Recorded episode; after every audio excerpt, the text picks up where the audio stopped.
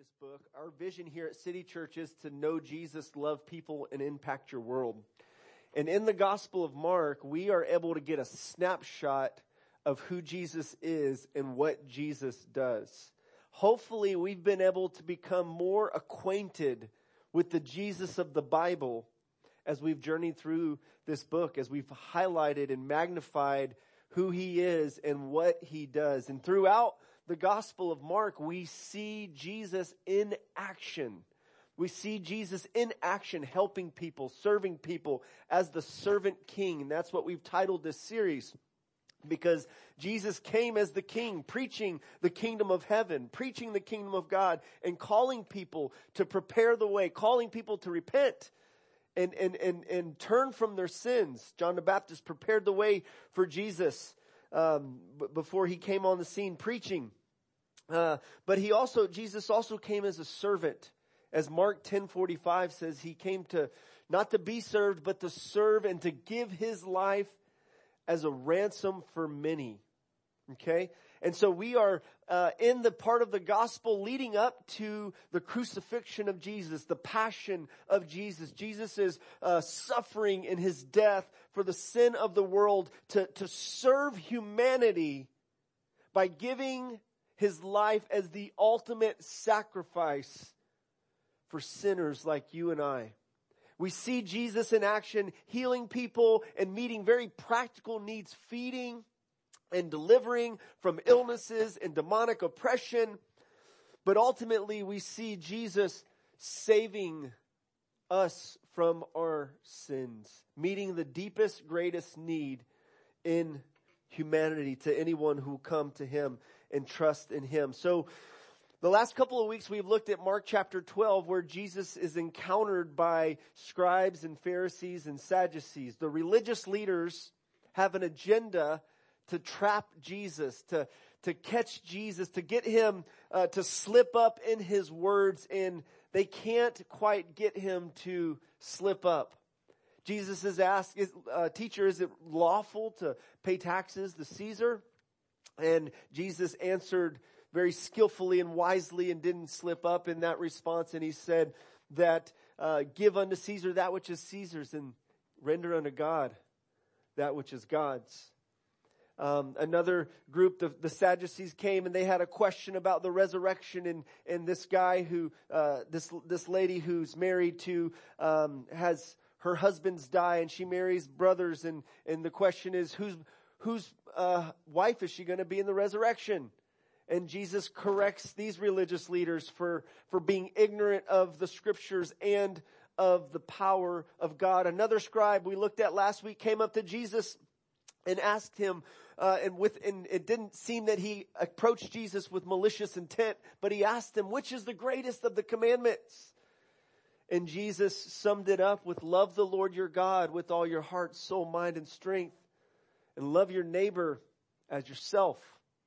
And so Jesus has been under interrogation. Jesus has been questioned. Now it's Jesus' turn to present a question to the religious community. A question that confounds the theologians of his day. And the people sit and watch and listen gladly to see Jesus in action doing what he does best. Amen? And so this morning I have titled this sermon, The Lord, the Discerner of Hearts. The Lord, the Discerner of Hearts. We're going to look at three sections here at the end of Mark chapter 12, and we're going to look at how Jesus highlights the identity of the Messiah and the victorious reign of the Messiah, but also how he discerns and condemns the, the religious hypocrites of his day and he commends this poor widow who offers a sacrifice to God that is pleasing in his eyes. The Lord is the discerner of hearts. Turn with me to Mark chapter 12 verse 35.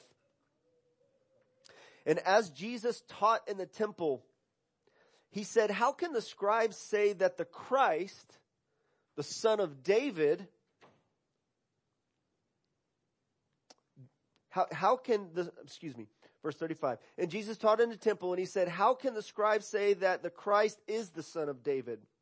David himself in the Holy Spirit declared, the Lord said to my Lord, sit at my right hand until I put your enemies under your feet. And David himself calls him Lord. So how is he his son? And the great throng heard him gladly. I love that last little phrase there. And in his teaching, he said, beware of the scribes who like to walk around in long robes and like greetings in the marketplaces and have the best seats in the synagogues and the places of honor at feast, who devour widows' houses and for a pretense make long prayers, they will receive greater condemnation. Verse 41, and he sat down opposite the treasury and watched the people putting money into the offering box. Many rich people put in large sums. And a poor widow came and put in two small copper coins, which make a penny. And he called his disciples to them and said to them, Truly I say to you, this poor widow has put in more than all those who are contributing to the offering box. For they all contributed out of their abundance, but she, out of her poverty, has put in everything she had and all she had to live on. This is the word of the Lord. Amen. Thanks be to God. Here's our big idea this morning.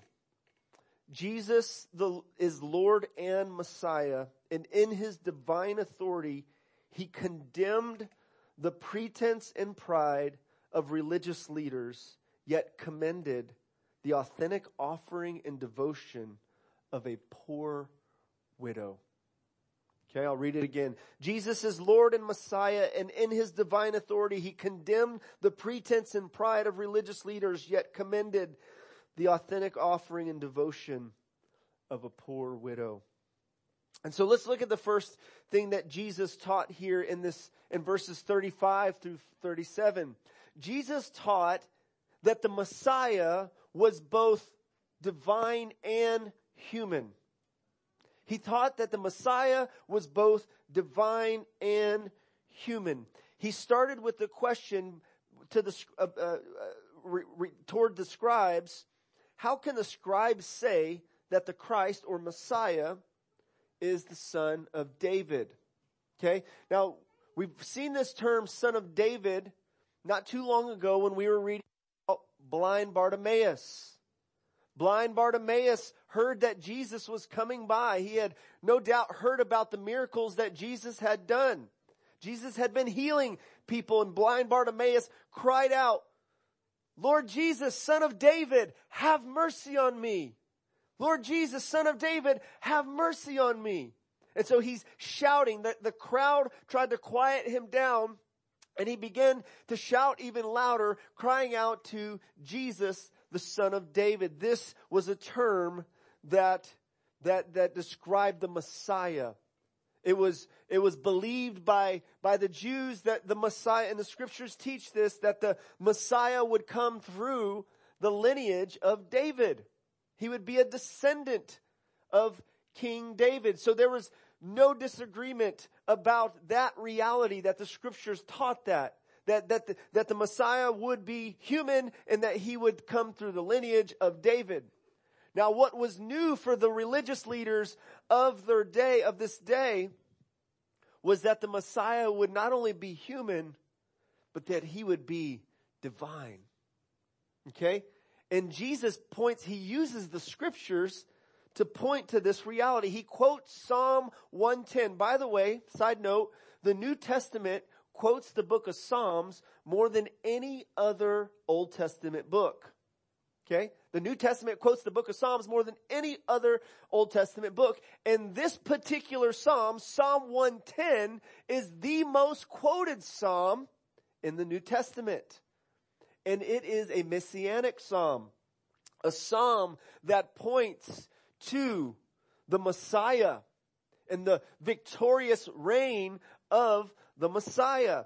And so Jesus affirms, by the way, when he says this, he affirms the authority and the inspiration of Holy Scripture. He says that the Psalms were inspired by the Holy Spirit, that David wrote what he wrote. And as Christians, we believe this about the entire Bible, Old and New Testament, as Paul said in 2 Timothy 3, that all scripture is God breathed. Uh, Peter said this, something like this as well, that, that scripture uh, was, uh, insp- the Holy Spirit moved upon holy men. Okay? And, and so we believe that both the Bible is both a human book, yet divinely inspired. And, and we believe this about Jesus that he came as both fully man and fully God. Okay? Now this stumped the religious of his day. He, he asked this profound question, a conundrum, a difficult question. He said that the, he said David himself in the Holy Spirit declared the Lord said to my Lord, Yahweh said to Adonai, sit at my right hand until your enemies, until I put your enemies under your foot, under your feet. David himself calls him Lord, so how is he his son? How is it that David is, or that, that the Messiah is David's son and, and is, is human and comes under David's lineage as a human. If David is saying the Lord said to my Lord, referring to the Messiah. Okay? So he presented them with a really challenging question. He hit these guys in their, in their strength of their expertise. These guys who came to Jesus with these difficult theological questions, these trained, learned scribes and Pharisees whose job was to interpret the Bible and teach the Bible. And Jesus met them on their turf with a knockout punch, if you will, uh, of a theological question. He confounded the theologians with a conundrum. Okay? I use the, the emoji of the, the mind blowing. Try to wrap your mind around this. How could the Messiah be David's son and yet his Lord? How can he be human yet divine? Theologian Don Carson says that the teacher who never attended the right schools confounds the greatest theologians in the land. Another theologian, Bailey, says that only through the virgin birth does Jesus possess the dual nature that allows him to be both David's son and David's Lord. You see, this is the mystery, saints, that we remember and celebrate every year at Christmas time. We ponder the greatness of the virgin birth that the, the reality that God became flesh, that Jesus took on flesh. He became a man. He humbled himself and he stepped down into this broken, sin sick world to bring the rescue that you and I need. Many people stumble at this profound theological truth, but it's necessary for real Christianity. It's essential. It's important that we accept the Jesus of the Bible for who he is. There are many cults who want to accept Jesus as something other than divine. But as Christians, we embrace the divinity of Jesus and we embrace the humanity of Jesus. He is the Messiah and he is Lord and he took on flesh and he dwelt among us. Jesus highlighted the identity of the Messiah in quoting Psalm 110. Uh, one theologian says that, that Jesus comes closer to revealing his identity than anywhere else. Okay? So publicly, like remember throughout the Gospel of Mark, Jesus is really discreet about the message of his messiahship getting out to everybody. Because that would mean that the cross would come shortly after that. Okay? or, or some kind of revolt, or, or the crowds would try to take him by force and make him king. Here's the Messiah, let's make him king. Right? And so Jesus kept in step with his father's timetable. Okay? And he wasn't gonna let any human agenda dictate the father's will for his life. In Psalm, another theologian says that in Psalm 10 verse 1, uh, it showed that the Messiah was not only David's junior in age, but also his senior in rank. He is the son of God, God as well as man. Because although he is son by descent, therefore he's junior in age, he is also in some mysterious way superior to David and therefore senior in rank. And so Jesus highlighted the identity of the Messiah from Psalm 110, but he also highlighted the victorious reign of the Messiah in Psalm 110.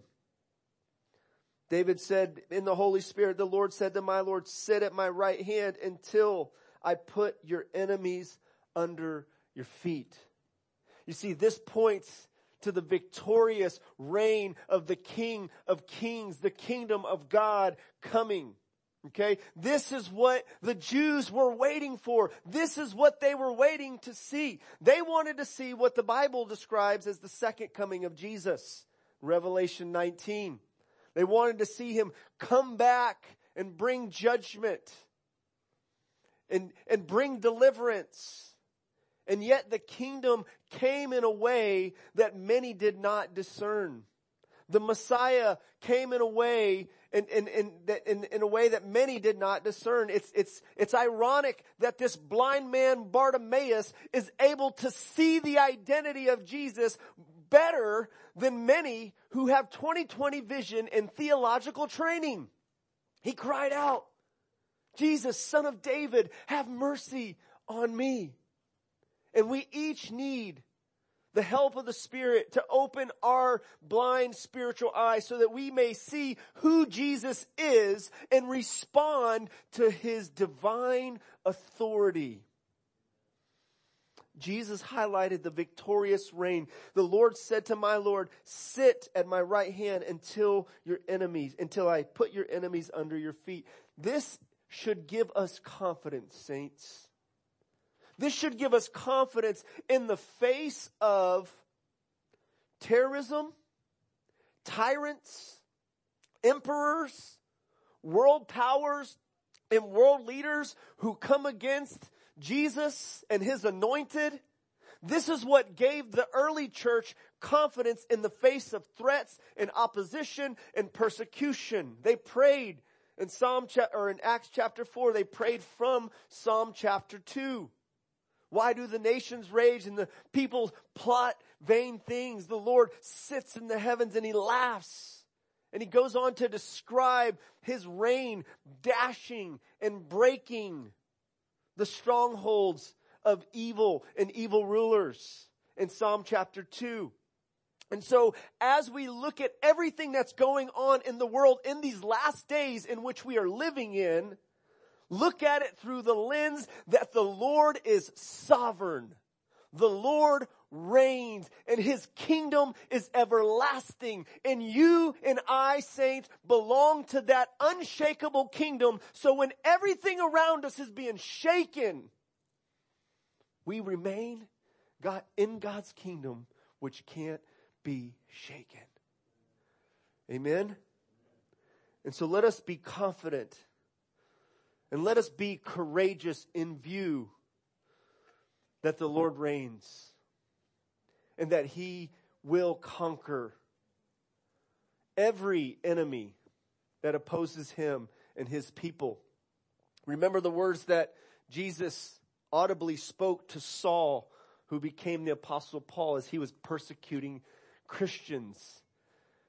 He knocked him off his horse with a thundering voice and said, Saul, Saul, why are you persecuting me? And Saul's response was, Who are you, Lord? I'm Jesus whom you're persecuting. You see, Jesus equated how Saul was treating his people as treating Jesus as such. So take comfort, saints, that you belong to God. Body, soul, and spirit. You belong to Him and He cares for His own and He will soon crush Satan under His feet. And every enemy that opposes Him will fall. Every kingdom that opposes His kingdom will fall and His kingdom will remain. And so let us see the world from this lens, from this view of God's sovereignty. Next week we're going to look at, Lord willing, Mark chapter 13, and Jesus is going to go in and talk about the signs of the end times. And many people get rattled and afraid and shaken and, and, and anxious when they read passages like that. And read, when they, a lot of folks stay away from the book of Revelation because they don't want to get rattled and, and scared or, or the book of Daniel reading about end time prophecy. But here's something to remember as we look at those passages. This is what they highlight in those passages. The Lord reigns. The Lord is sovereign over all. Okay? So we look at it through those lens. Yeah, things are going to get bad. Yeah, things are bad now in the world. But God's sovereign and they're not going to stay like, things are not going to stay like this forever. Okay? And so we have hope, we have confidence, we have comfort because the victorious reign of Messiah will overcome. Eugene Peterson says this, that to the first century Christian, every line in the Psalm was fulfilled in Jesus, God's Christ. As a result, no Psalm was more frequently quoted. In the very history in which the world supposed that it saw the defeat of God, the Christian faith realized God's majestic rule in the resurrection. At that moment of Jesus' crucifixion, it may have appeared to many that Jesus was a failure and a farce. But he didn't stay in that grave. He rose up out of the grave and he has conquered the grave. He's conquered death. He has paid for our sins. And he has disarmed principalities and powers, Colossians 2 tells us. His victorious reign will not be thwarted. Next, let's look at how Jesus condemned the pretense and the pride of the religious leaders, starting in verse 38. These were the guys who opposed the King of Kings. These are the guys, as we looked at several weeks ago, who rejected the divine authority of Jesus. They were questioning, who's, by whose authority are you doing these things? Jesus comes in and he flips the tables. He's angry. He's angry by the corruption that has filled the religious realm and that has become a stumbling block to outsiders who are genuinely hungry for God. And so he goes into the temple and it's more about business than it is about prayer and the glory of God and helping people connect with God. And so they asked him, by what authority? Whose authority are you doing these things? They rejected his authority. And we see several clashes with Jesus and the religious leaders. And now Jesus is explicitly calling them out. He's calling them out for their pretense, their hypocrisy, their pride, their injustice. And he warns his followers of their wicked ways.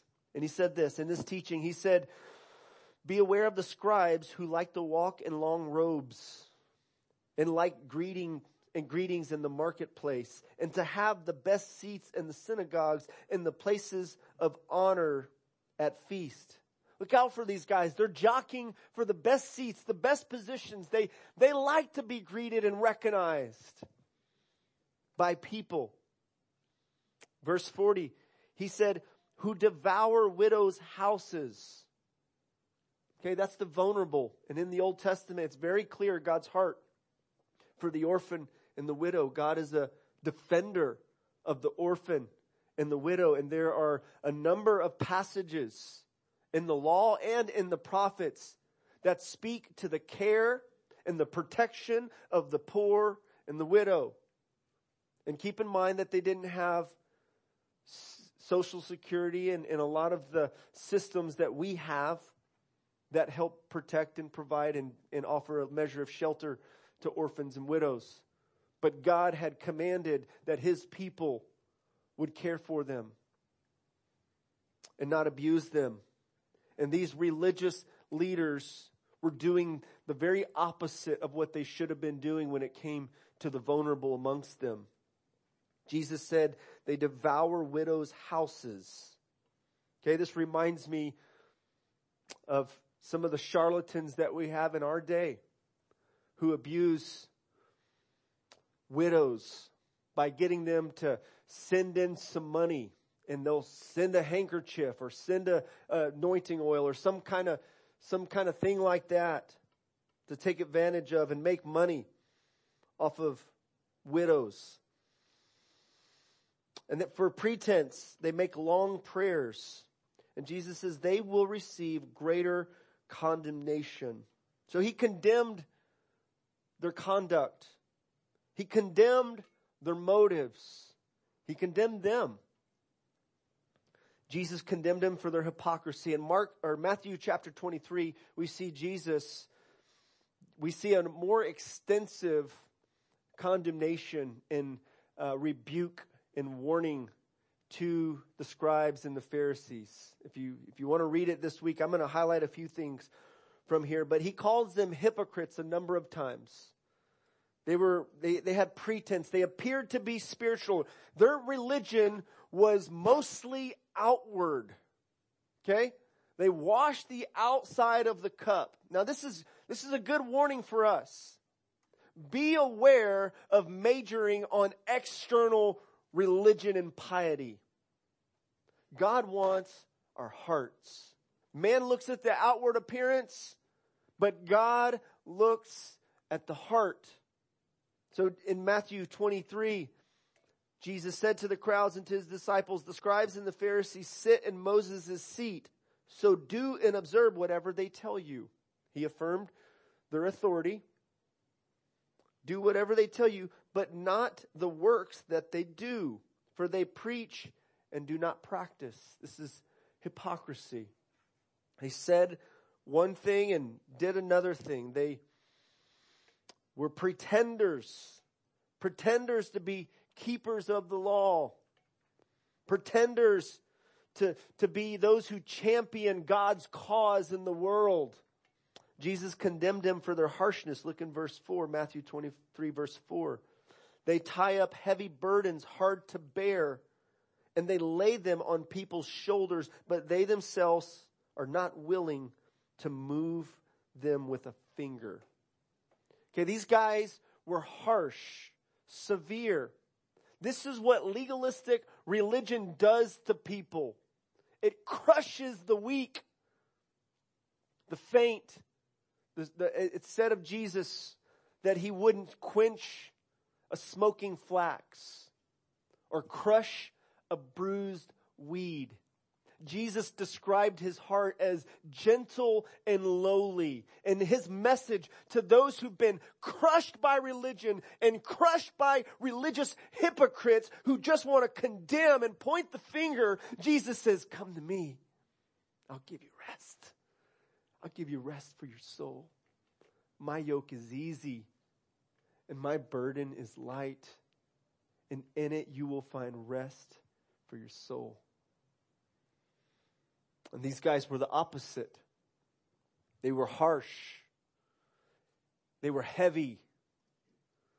They were finger pointers. And yet they had that same condemnation coming back at them multiplied. Jesus condemned them for their motivation for recognition. Verse 5 They do all their deeds to be seen by others. Jesus is calling out their motive. The, the, discerner of hearts is able to see the motives of man. Why do you do what you do? Let me tell you why these guys did what they did, Jesus said.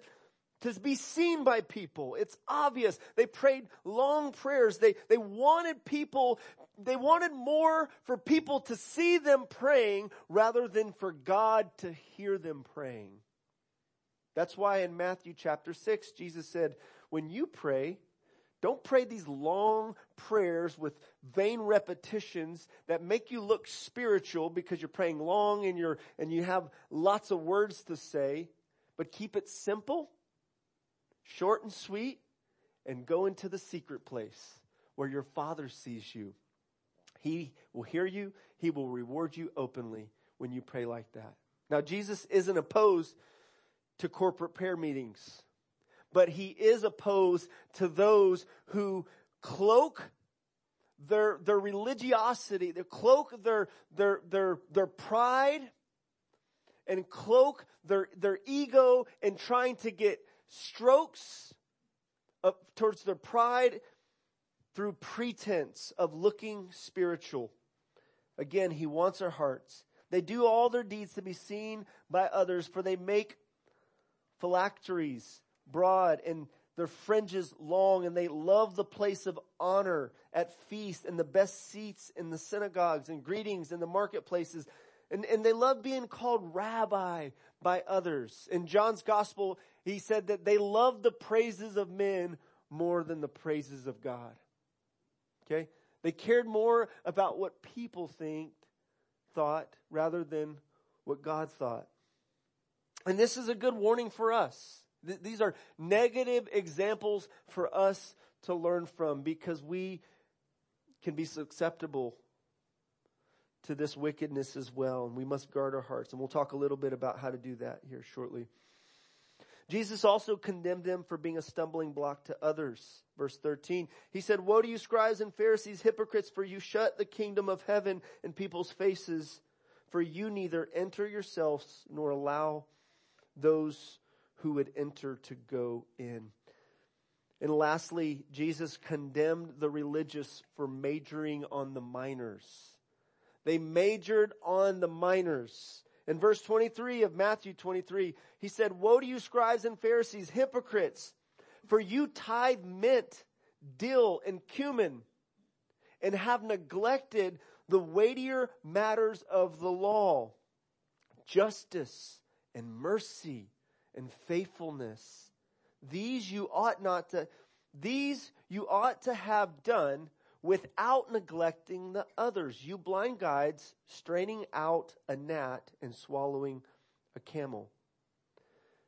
Now Jesus says, you know, you're tithing. Keep doing that.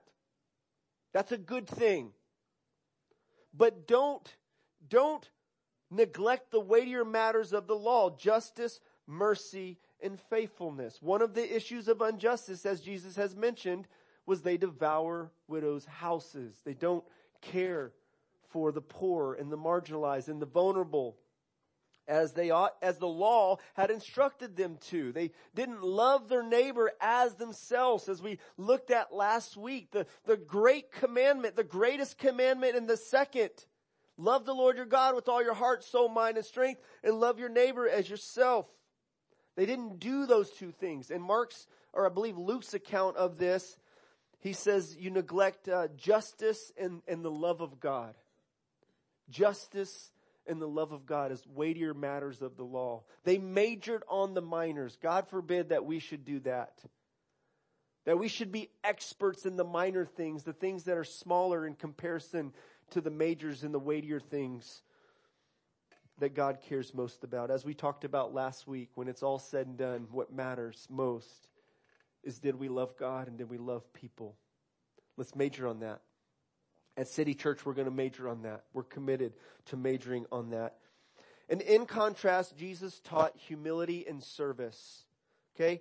In, in Matthew 23, 8 through 12, he said, the greatest among you shall be your servant, and whoever exalts himself will be humbled, and whoever humbles himself will be exalted. Jesus' own life is a major contrast to what he just rebuked in the religious leaders of his day. He came to serve and not be served. He came to give his life as a ransom for many. He didn't exalt himself. He allowed his father to exalt him. He humbled himself became obedient to the point of death, even death on the cross.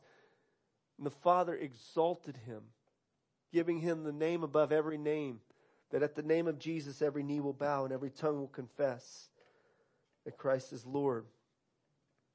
And so let's, let's finish this, this with a positive note. We've looked at Jesus' condemnation for the religious leaders, but let's look at Jesus, Jesus' commendation, his commending of the poor widow. She's a contrast. She, her life and her offering, her act of worship is a contrast to the pretense of the religious leaders of Jesus' day. And so, verse 43, he called his disciples to him and said to him, this poor widow, so uh, actually let me just mention here a couple verses before this. Jesus goes in to where the offering was being made and they had these, um, these horns and they had these different receptacles where people would come and bring their offering to the Lord. Okay, their tithes and their offerings, right? And they had coins back then. And, and, and when they put their offerings inside the offering containers, if they had a lot of coins, it made a lot of noise.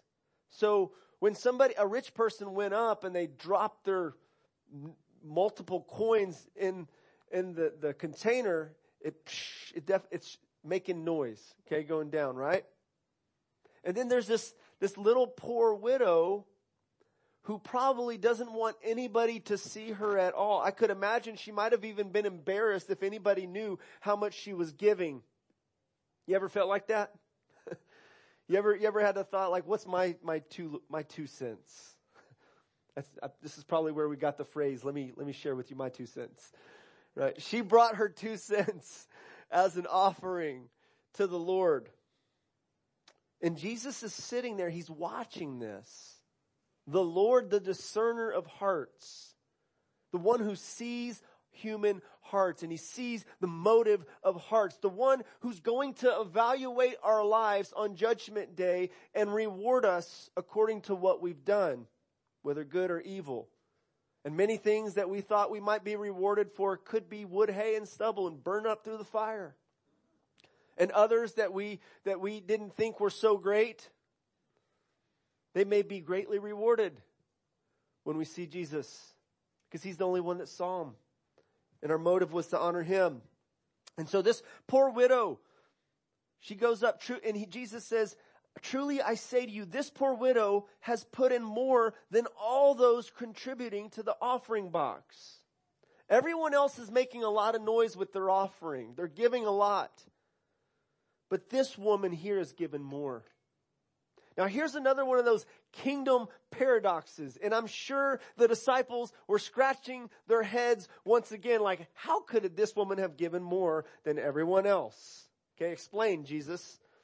Um, they, they, it doesn't say that they asked for that, but Jesus calls that out. Jesus is watching.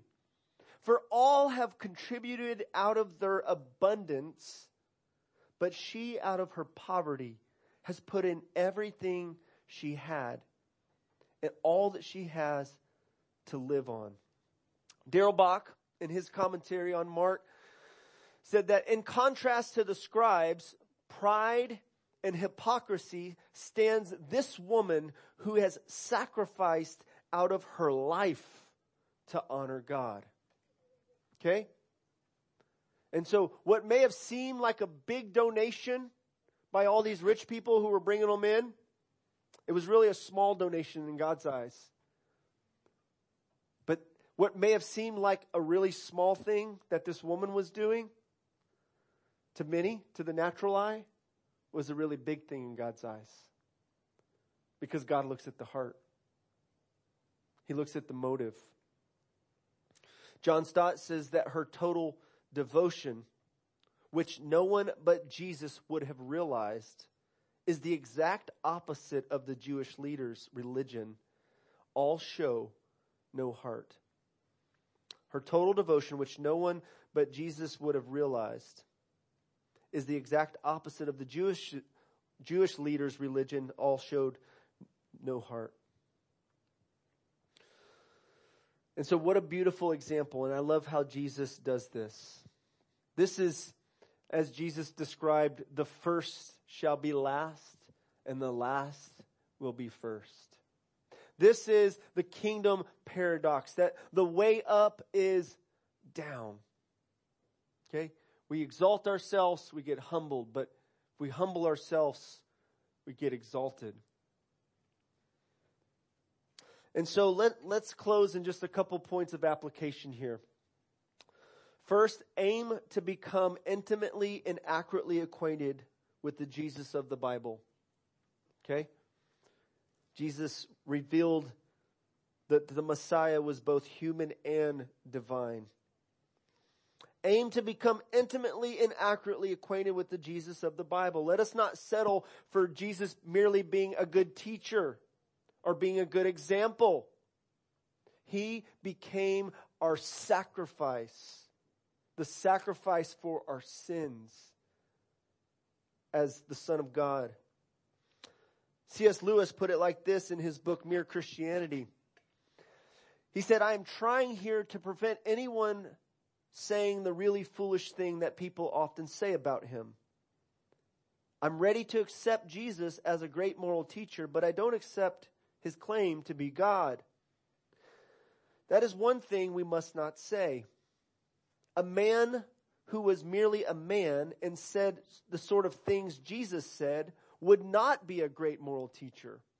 He would either be a lunatic on the level with a man who says that he is a poached egg, or else he would be the devil of hell. You must make your choice.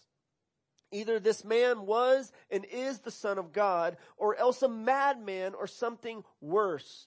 You can shut him up for a fool. You could spit at him and kill him as a demon, or you can fall at his feet and call him Lord and God.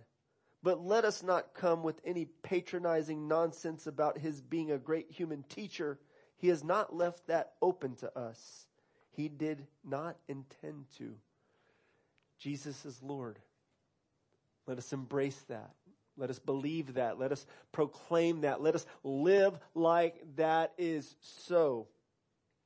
And let's be real with ourselves and real with others by confronting any tendency to appear better than you really are. Be real. Or as they say, keep it real. Man, dude, bro, keep it real. Be real with yourself and be real with God. Don't appear to be better than you really are. Paul in Romans 12 puts it like this. He says, let love be genuine. Let love be genuine. I mean, how many people are more committed to appearing loving than they are to actually being genuinely loving towards others? How many put on a smile externally and, and, and, and show some kind of external um, niceness, but, but lack internal love for people that are different than them, different color, different background, different age group, different social class. Here at City Church, we're committed to loving across all those differences. Okay? And loving and embracing people with all their brokenness and all their sin, because none of us are okay. And it's okay to not be okay, but it's not okay to stay that way. Jesus does change us when we come to know him and encounter him. But we love people as they are, just like Jesus did. It's interesting how Jesus had his, his most severe words not towards the rebellious, uh, the rebellious partiers, the rebellious tax collectors and drunkards and prostitutes. Now he called them to repent too, but he didn't have his most severe words to them. His most severe words were towards the religious community who cloaked their narcissism with, with religious guise. Okay? And he called them out and he condemned them for being a stumbling block, for being hypocrite. And so we would do well to acknowledge ourselves to be sinners in need of a savior. And stop trying to pretend to be better than we are. And stop trying to use fig leaves to cover up our brokenness and our nakedness. The righteousness of Jesus clothes the Christian who comes to Him in faith. We're clothed with the righteousness of Jesus. The gospel frees us up to be real with ourselves, real with others, and real with God because He sees it all anyways. And we're loved and accepted by God, not based on what we do, but based on what Jesus has done. We call this grace and it is amazing grace. And when we get it, it changes us from the inside out. And a part of that change is that we're able to be real with God and others instead of acting like we don't need that grace. Because we do continually need mercy and grace. Live with a greater awareness that God sees you rather than having a preoccupation with eye service as people pleasers. The Lord is the discerner of hearts. He saw the hearts of every religious leader who was putting on a show, and he saw the heart of this precious poor widow who brought a pleasing sacrifice to God. And so live with that awareness that God's eyes are in every place, watching the good and the evil. Live with that awareness that God sees you and His eyes on you are more important than any other human eye. And when you feel a temptation to try to get that recognition for certain people to see you because it feels good, push back on that temptation. When you give into it, confess it as sin. Con- confess it for what it is. People pleasing.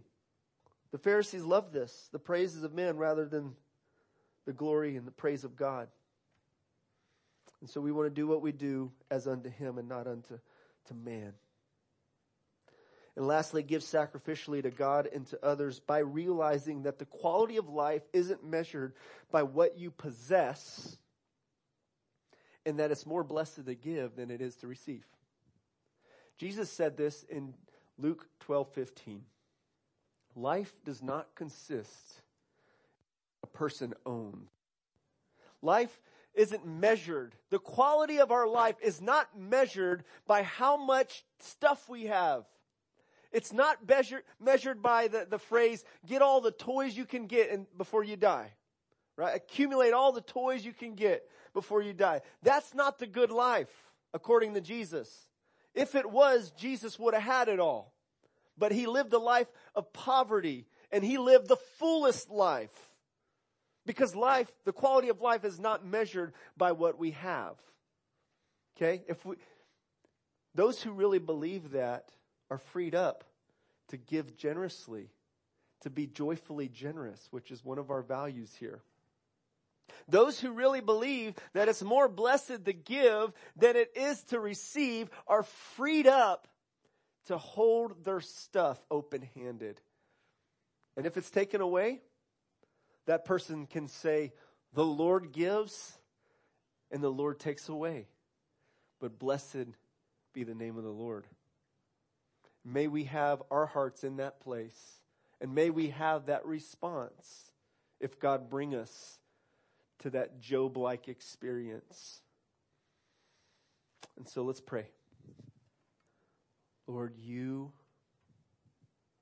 are the one who searches the heart knows the heart,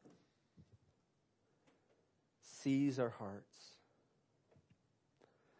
And we confess that oftentimes we, we don't fully understand what's going on in our own hearts. As David prayed, who can discern his own errors? Keep me from presumptuous sins. Let the words of my mouth and the meditation of my heart be pleasing in your sight. O Lord, my rock and my redeemer. Lord, we confess our need for your help. Would you cleanse our hearts? Enable us to love you well, to love others well. Enable us by your Spirit, as Paul prayed, to grasp the depth and the width and the height of your love. And let your love come in and fill every crevice of our hearts, every room in our lives. May Christ dwell and occupy every room. May love permeate. And Lord, forgive us. Forgive us where we, we have cared more about what people think rather than what you think. Lead us into your way. Lead us into your truth. And teach us to do your will. In Christ's name we pray. Amen.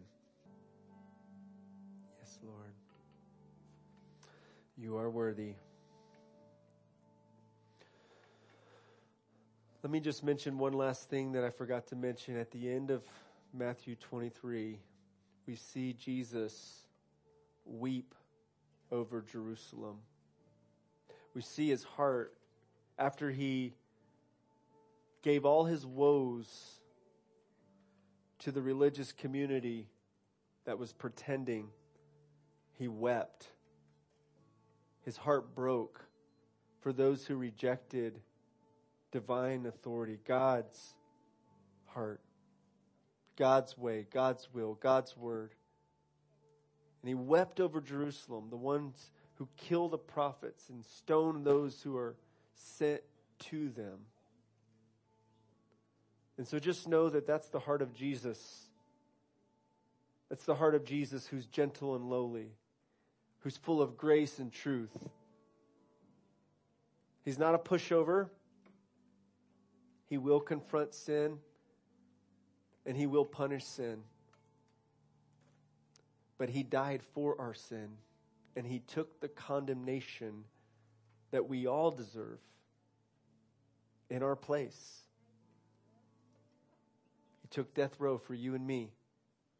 And that's where we see the mercy and the justice of God kiss and meet at the cross.